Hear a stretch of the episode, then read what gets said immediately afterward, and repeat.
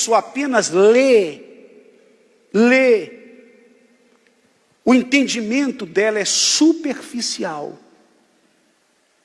Porém, quando há a meditação, Deus falou para Josué: ler e meditar. Meditar significa o seguinte: eu vou pensar, refletir sobre aquilo que eu li.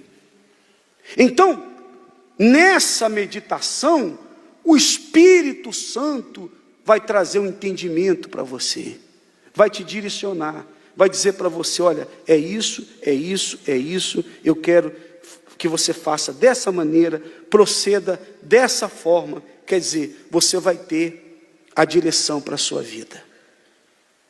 Isso vem com a meditação na palavra de Deus. E isso tem que ser, tem que ser uma coisa diária. Se você pergunta para as pessoas se elas leram a Bíblia, tem gente que lê, ah, não, eu li. Não é suficiente. Agora, se você perguntar, mas você meditou, você parou para pensar no que você leu? Não, por quê? Leu na correria, leu às vezes com a TV ligada. Você está ali com a Bíblia no sofá, lendo a Bíblia, com o olho na televisão, lendo a Bíblia e com os olhos na televisão. Olha, isso é maneira de você ler a palavra de Deus? Não, adianta.